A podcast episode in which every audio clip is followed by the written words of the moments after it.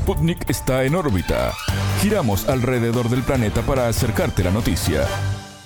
Bienvenidos. Comienza En órbita, el informativo de Sputnik. Los saludan Martín González y Alejandra Patrone. Es un gusto recibirlos. Nuestros títulos ya están en órbita. Comienza En órbita.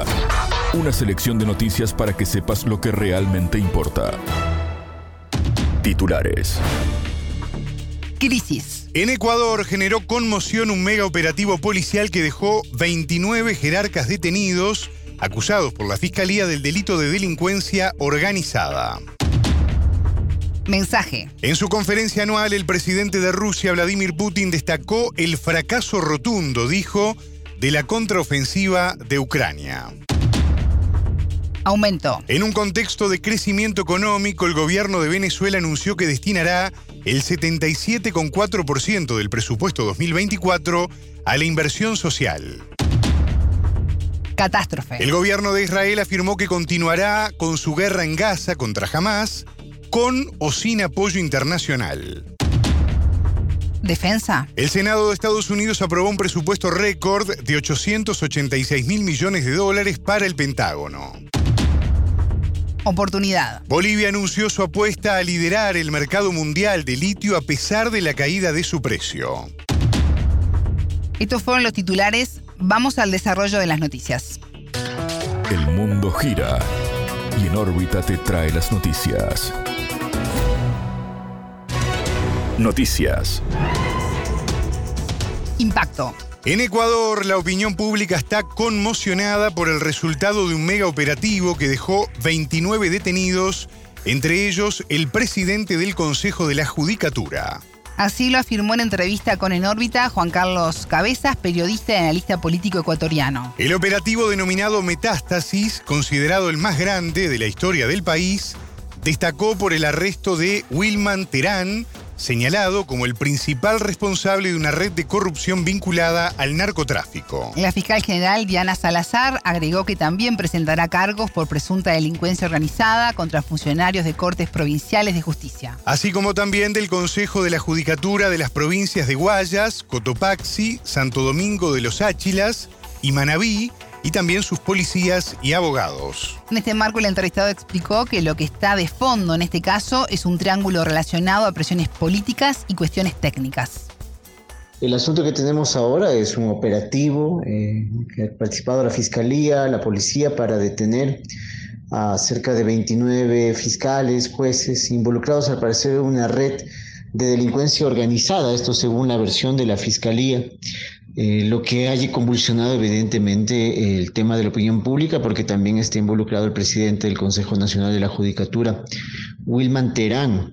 La explicación a todo este proceso es incompleta la que podemos dar, no es un tema del que se conozca claramente qué ocurre. Por aquí hay un triángulo, un triángulo relacionado con presiones políticas, por un lado, un triángulo relacionado también con un tema que tiene una lectura política posterior, pero que ahorita aparentemente tiene una visión técnica, como es el reemplazo de siete jueces de la Corte Nacional de Justicia, mientras por un lado la Corte quiere que se repita ese proceso a través de su, de su presidente Iván Saquicela, eh, otros voceros de la judicatura sobre todo y también en otros planos de la justicia desean que se mantenga el juicio para una renovación parcial. Sobre eso, alrededor de ese tema hay unas voces políticas fuertes que están interviniendo y de las que vamos a hablar también. Sin embargo, eh, también cruza el, posible juicio a la fiscal Diana Salazar, que encabezó justamente todo este operativo. Entonces, eh, si es un galimatías, es un tema cruzado por una serie de intereses que son laberínticos y que al parecer tienen que ver con el tema del narcotráfico en el país, que ha sido un tema de discusión tan fuerte durante los últimos años. La Fiscalía General indicó que se realizaron más de 75 allanamientos sobre alrededor de 30 investigados, con más de 900 funcionarios desplegados en todo el territorio. Salazar sostuvo que la muerte del líder delincuencial Alejandro Norero, alias El Patrón, mostró indicios de una estructura criminal incrustada en todos los niveles del Estado. Y puntualizó que las personas vinculadas al proceso van a ser acusadas del delito de delincuencia organizada. La funcionaria agregó que por estas y otras razones ella incomoda a los delincuentes y a los prófugos por lo que auguró una escalada de violencia. En este contexto, Cabeza señaló a En órbita que el cambio de gobierno disparó un tira y afloje de poderes en el país, donde todos buscan demostrar quién tiene la carta ganadora. Políticamente, evidentemente, es el ámbito donde más se puede comprender de alguna forma lo que, lo que está pasando. Hubo hace poco un cambio de gobierno aquí en el país y ciertos temas que estaban congelados o de pronto invisibilizados por las coyunturas del otro gobierno, pues ahora empiezan a salir a la luz. Este tema de la justicia es un ámbito que ya tiene su tiempo aquí de discusión, una discusión en segundo plano. Sin embargo, ahora ha cobrado un, lugar eh, preeminente. Y todo tiene que ver con todo. O sea, incluso el tema del, posible juicio de la fiscal, que ahorita se lo está utilizando como una moneda de cambio por un tema que el gobierno impulsa, que es de orden tributario. Me explico. Eh, el tema judicial también se resuelve en la Asamblea, donde a se juegan votos a favor y en contra de una reforma fiscal, perdón, una reforma tributaria que ha presentado el gobierno y necesita los votos de la Revolución Ciudadana, que son 52 para esa aprobación, que es, digamos, el emblema, lo, lo más importante que el gobierno va a presentar este año. Sin embargo, la Revolución Ciudadana ha interpuesto que pues, si quieres estos votos, pues nosotros impulsamos nuestra agenda y la agenda de la Revolución Ciudadana, el bloque mayoritario en la Asamblea Nacional, es eh, el juicio de la fiscal Diana Salazar. Es un juicio que todavía no se está tramitando, que se está analizando, pero que tiene evidentemente unos alcances y unas voces muy fuertes por, por todos los lados. Entonces, todo esto salpica a la, a la justicia, la fiscal ha, permanentemente informa a través de redes sociales que ella no va a permitir que se le ponga mano a la fiscalía y demás. Y ahora hace este operativo, o sea, despliega un poquito eh, una advertencia en caso de que ella se la juzgue, como también lo ha mencionado el expresidente Correa a través de la red X. Entonces, eh, eh, está todo absolutamente cruzado, son lecturas complejas que habría que ser topógrafo para entenderlas mejor, pero lo que está pasando en el país es un tira y afloja de poderes a, fin de, de demostrar quién, quién sale con la carta ganadora en medio de este ambiente tan convulso.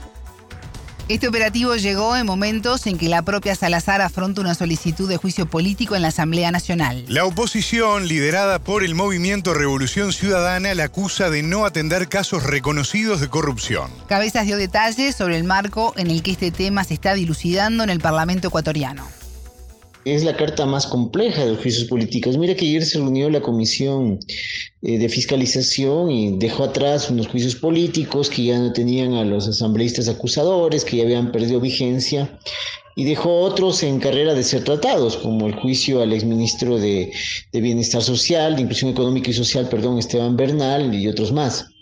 Sin embargo, el tema de la fiscal es un tema de difícil digestión en la política ecuatoriana y no es el plato fuerte, es el plato fuerte de, lo, todo esto. Ahorita recién estamos en las entradas del asunto. Y esto es, eh, se va a tramitar o va a aparecer el juicio fiscal más en escena el rato en que el gobierno quiera los votos para la aprobación de su tema tributario. Tema tributario que, entre paréntesis, también beneficia a ciertos grupos deudores del Estado ecuatoriano y les da más tiempo para pagar, le da algunas subvenciones para que no paguen tantos intereses y eso eh, sobre todo beneficia al propio grupo político, el grupo económico del que viene el presidente de la República, que es el grupo Novo, el mayor deudor del Estado eh, en tema tributario, lo cual genera muchas críticas. Por lo demás, eh, eh, esta aprobación para el, gobierno es tan importante que hasta la ministra de Seguridad dijo que el plan de seguridad depende de los recursos que ahí se logren, porque luego a través de estos recursos se van a pedir donaciones a estados amigos, Estados Unidos va a poner 200 millones de dólares, unas fundaciones 120, unas fundaciones canadienses, vamos a ver todos esos cálculos si son ciertos. Pero el, el, gobierno le está poniendo mucha ficha, le está poniendo mucho interés a ese tema tributario. Y aprovechando esa mirada, que el gobierno parece que, es la única carta técnica que dispone, porque es un gobierno muy nuevo, eh, casi de, de prepúberes, eh, entonces eh, la Revolución Ciudadana le está diciendo, bueno, directamente, para esta aprobación nosotros presentamos esto. Pues este acuerdo, que en un principio permitió la, colocación de, ciertas autoridades de la Asamblea, el nombramiento del presidente y del CAL, del Consejo de Administración de la Legislatura, eh, depende absolutamente de esto para no caerse. Es como que estuviera un, puesto una bomba de tiempo directamente bajo las, eh, las estructuras de este acuerdo y están muy, muy próximas a caerse si es que no funcionan en lo esencial, tema tributario y tema juicio a la fiscal. Escuchábamos a Juan Carlos Cabezas, periodista y analista político ecuatoriano. Mensaje. En su conferencia de prensa anual, el presidente ruso Vladimir Putin se refirió a la crisis en Ucrania. La paz llegará cuando Rusia logre los objetivos de la operación militar especial. Se trata del estatus neutral de Kiev ante la OTAN y de la desnazificación y la desmilitarización de su ejército, sentenció el mandatario. En cuanto a ese tema, Putin dijo que Ucrania recibe una gran cantidad de armas, pero pronto empezarán a agotarse. El presidente ruso recordó que la contraofensiva del país vecino del oeste, iniciada en junio, no logró nada y fracasó. Esto fue reconocido por altos funcionarios ucranianos, como el caso del secretario del Consejo de Seguridad y Defensa Nacional, Alexei Danilov. Putin asimismo remarcó que las Fuerzas Armadas rusas mejoran sus posiciones a lo largo de toda la línea del conflicto. Rusia reiteró su disposición a dialogar con Ucrania en repetidas ocasiones. El 28 de febrero de 2022, ambos países entablaron negociaciones para llegar a un acuerdo pero no lo lograron. La conferencia de prensa anual de Putin se combina con la sesión telefónica de línea directa para los ciudadanos rusos. En la instancia, el mandatario responde a las preguntas tanto de periodistas como de personas de a pie. Desarrollo. Venezuela está dando señales muy importantes hacia adentro y hacia el exterior con una economía que viene en ascenso. Así lo explicó en declaraciones en órbita el periodista Marco Salgado, corresponsal de Hispan TV en Venezuela. Y agregó que esto queda en evidencia con el anuncio de un presupuesto 2024 que se duplica con respecto al del año 2023 que está culminando. Salgado subrayó que la noticia cobra más relevancia si se considera que 2024 será un año electoral y que es el momento donde se comienzan a estabilizar las finanzas. Lo más interesante, creo yo, no es tanto el porcentaje de inversión social que contempla el presupuesto, con este 77,4%, sino que el presupuesto se duplica en, en, números duros respecto al del ejercicio anterior, al de este año 2023, que está, que está terminando. Se presupuestaron más de 20 mil millones de dólares para, para, este año 2024 y eso significa eh, prácticamente una duplicación respecto al año anterior. Los porcentajes de asignación a los ministerios eh, es más o menos similar, pero lo interesante es que hay el doble de presupuesto, ¿no? Eh, ese es el contexto central que, que hay que tener en cuenta. El doble de presupuesto es básicamente para gasto social en un año en donde pasarán dos cosas. Por un lado, se comienzan a estabilizar las finanzas venezolanas con el ingreso de mayor cantidad de dinero por la renta petrolera a partir del relajamiento de las sanciones de Estados Unidos y este, por el otro lado que 2024 va a ser un año electoral, va a ser un año de elecciones presidenciales.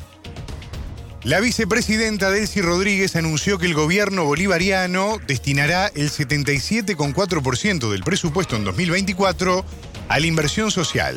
Y puntualizó que el presupuesto estará concentrado en desarrollo social, participación, cultura, comunicación social, ciencia y tecnología, infraestructura y obras públicas. A lo que se sumarán los rubros de educación, vivienda, salud y el de la seguridad social. En este sentido, el periodista opinó que este anuncio vino a dar respuesta a una deuda social que creció, entre otras cosas, producto del bloqueo impulsado por Estados Unidos.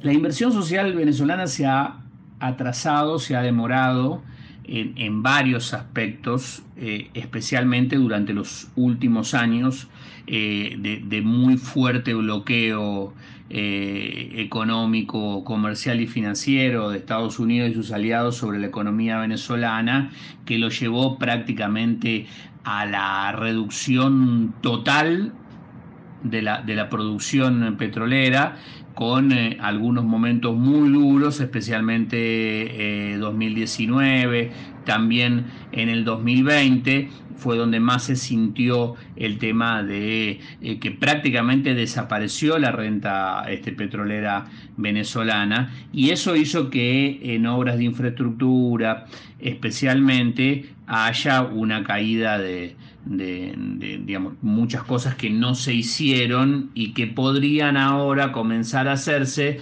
eh, en función de que estamos hablando de un presupuesto que se duplica respecto al, año anterior.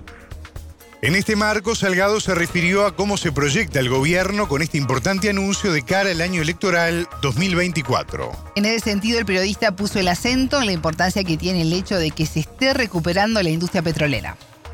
De la mano de los nuevos acuerdos con para vender petróleo a Estados Unidos especialmente, ¿no? Venezuela, recordemos, está recuperando su principal cliente para vender el crudo pesado eh, venezolano y para otros tipos de crudo que se, que se consiguen, que se extraen en, Venezuela, que es básicamente el mercado estadounidense.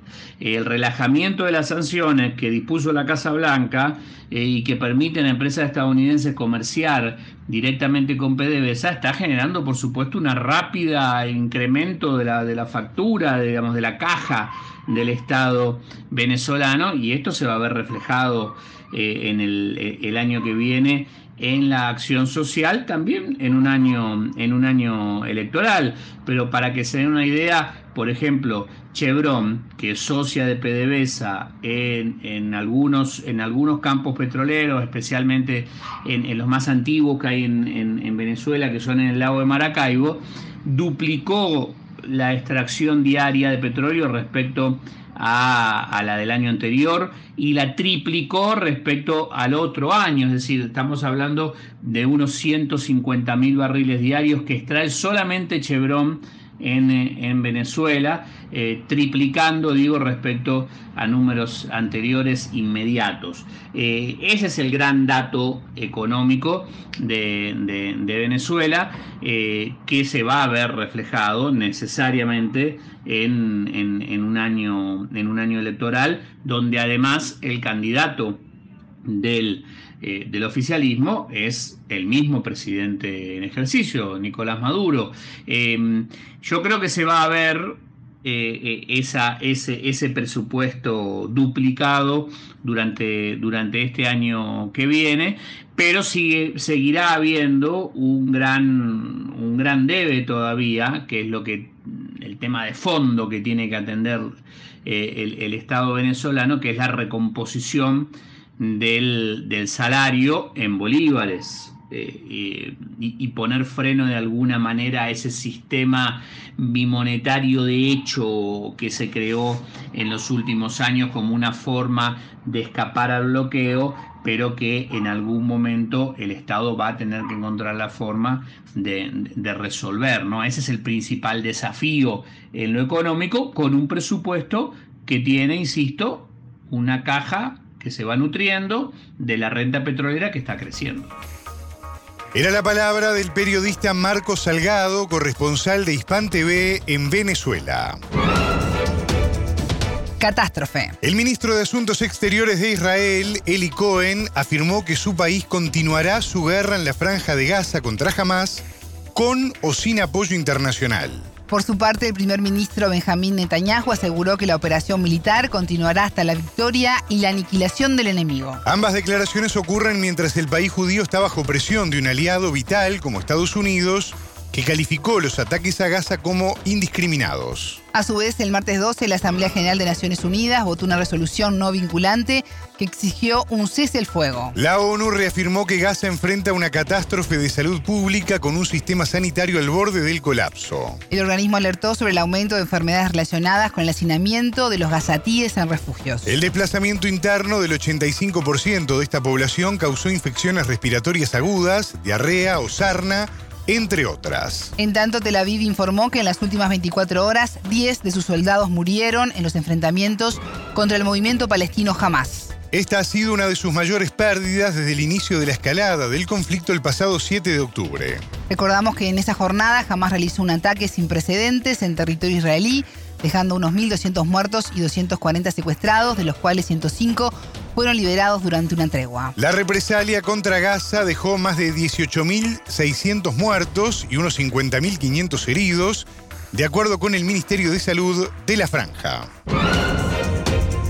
¿Defensa? El Senado de Estados Unidos aprobó un presupuesto récord para el Pentágono. El proyecto de ley de autorización de defensa nacional 2024 autoriza más de 886 mil millones de dólares de gasto total en defensa nacional. Se propone un aumento de 28 mil millones de dólares en comparación con el año fiscal 2023. El texto pasó a la Cámara de Representantes para su revisión y eventual aprobación. La legislación contempla a su vez 800 millones de dólares en ayuda a Ucrania en el marco de su conflicto con Rusia. También incluye 11.500 millones de dólares para contrarrestar el poder de China en la región Indo-Pacífico, destaca este documento. La ley, independiente de los proyectos de asignaciones que establecen los niveles de gasto público, da luz verde a varios puntos. Por ejemplo, aumentos salariales para las tropas de 5,2% hasta compras de buques, municiones y aeronaves. El proyecto de ley resalta el objetivo de garantizar que el Ejército Nacional se mantenga a la vanguardia de la tecnología mundial.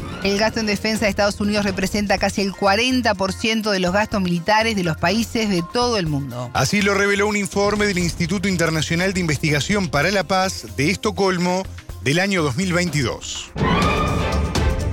apuesta. Bolivia se enfoca en liderar el mercado mundial de litio a pesar de la caída de su precio. El país latinoamericano concluyó otro año en el que el gobierno se esforzó por la industrialización del recurso. Sin embargo, mientras que en 2022 el valor de la tonelada de litio superó los 80 mil dólares, al cierre de 2023 el precio del mineral se ubica en 16 mil dólares. En diálogo con Sputnik, el director del Instituto de Investigaciones Metalúrgicas de la Universidad Mayor de San Andrés, Juan Carlos Montenegro, evaluó el contexto internacional.